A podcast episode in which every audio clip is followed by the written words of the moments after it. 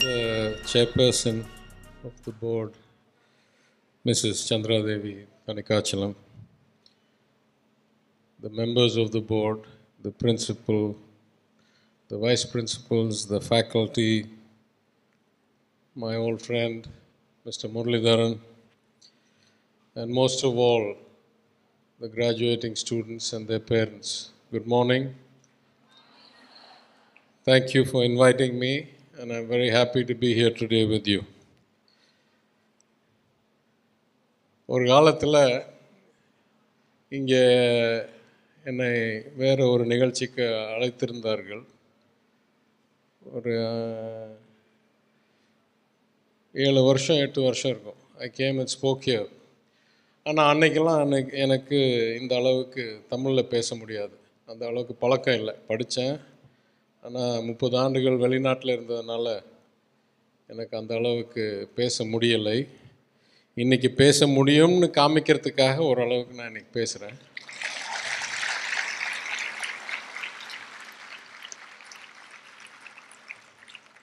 But in keeping with the rest of the speakers and uh, the general tone of this event, I'll switch back to English. You know, as a minister, one gets invited to a lot of functions. Uh, of course, as a politician, it is our job to engage with society in as many ways possible. The people elect us, and it is our job to constantly be in touch with the people. But at some other level, we each have our priorities. What is it that really we should dedicate the time for? In fact, on a day like today, when the assembly is already in session, and uh, rightfully I should be sitting in the house answering questions or intervening in the debates, I would normally not have accepted any other invitation. But this is an invitation I simply couldn't refuse. Uh, it was very important to me that I came and spent some time with all of you today. For historical reasons and for the future of our state.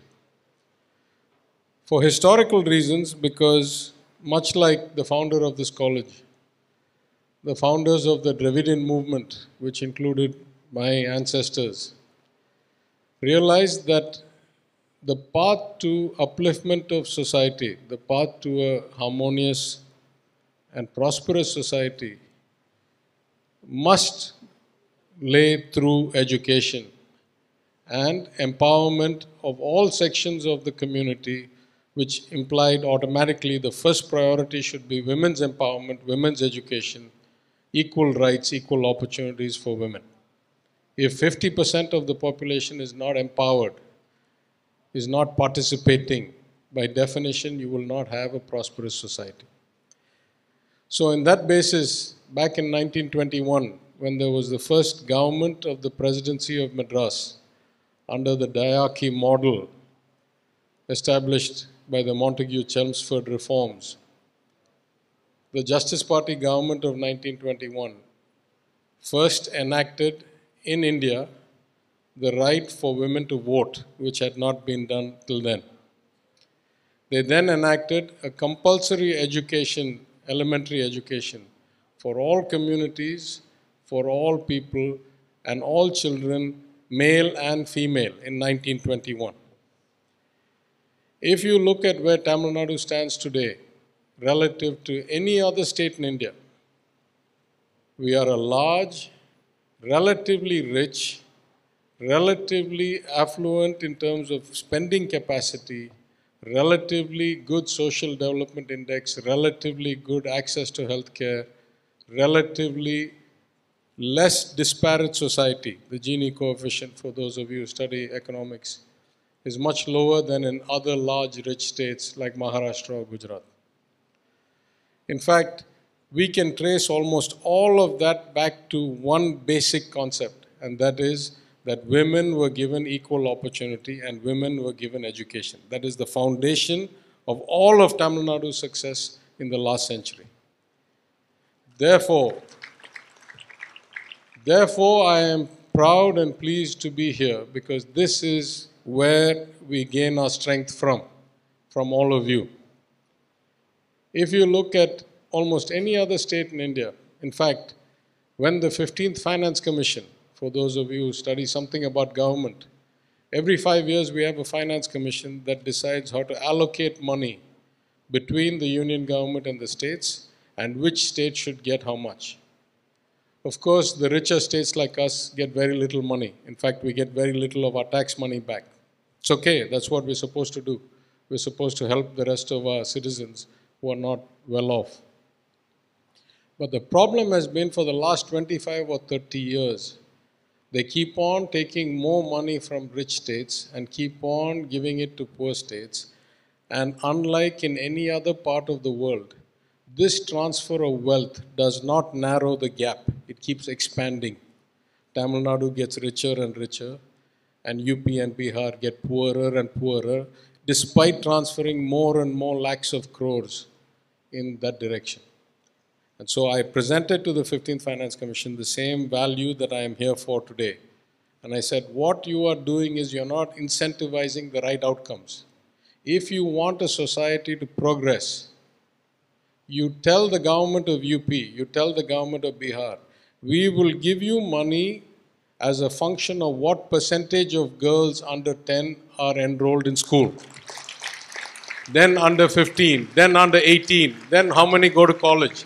This is the basis for us giving you money because once we have women educated, empowered, equal rights to property, equal rights to employment, equal rights to start businesses and be entrepreneurs, then every other problem in society gets fixed. We don't have a population problem. We will not have a law and order problem. We will not have a productivity problem. All of the problems gets fixed if women are empowered, educated, and given equal access. Now, fortunately or unfortunately, that doesn't happen in much of India. But we are very, very sure. In fact, I would say for 100 years since 1921, irrespective of which party came to power, sometimes it was the Justice Party, sometimes Swatantra, sometimes Congress, sometimes DMK, sometimes ADMK. The one good thing is none of us have ever walked back this principle we have always kept this principle the same for 100 years. Now, I'm going to talk about the future. I'm done talking about the past. All of you are extremely privileged. Of course, you're bright. Of course, you're hardworking. Otherwise, you wouldn't be here today. But you're also extremely privileged. Not everybody who's bright, not everybody who's hardworking gets equal access to opportunity. Many people apply to great colleges, some people get in, some others don't. All of you got admission, got a great education, and with the support of your parents have come this far. In some sense, this is a day of celebration, it's a day of achievement, it's a day that you mark the end of one chapter of your life going through an undergraduate program.